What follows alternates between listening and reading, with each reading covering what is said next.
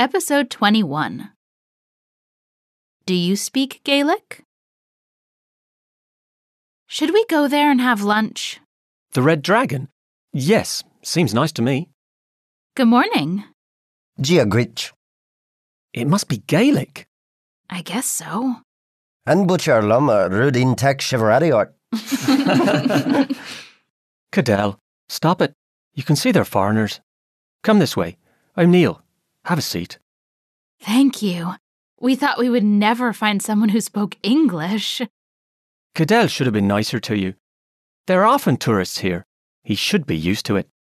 Certainly not. We can't be the first foreigners to come in. Surely not.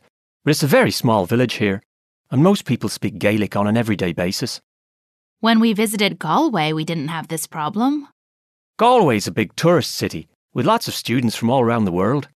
Giagwich. Hello, I'm Alana. I'm Mark, and this is Lucy. Alana's my sister. She's always late.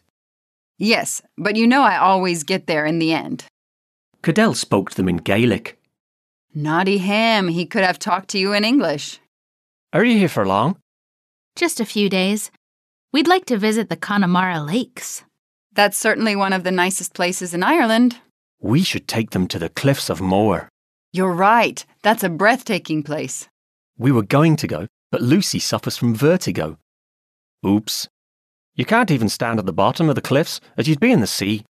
Lucy, I can take you to the Clare Museum in Ennis while Mark and Neil go to the cliffs if you want. Great idea. The museum's really interesting. You can learn a lot about Clare. That sounds great to me. Thank you so much.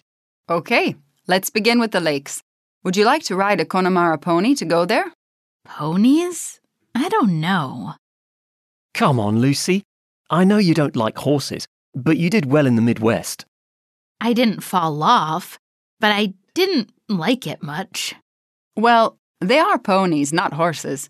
And I promise we won't get too close to the lake so you won't fall in. Ready to speak? Have you ever been to a country whose language you didn't speak?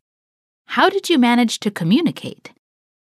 If you haven't, how do you think you could make yourself understood?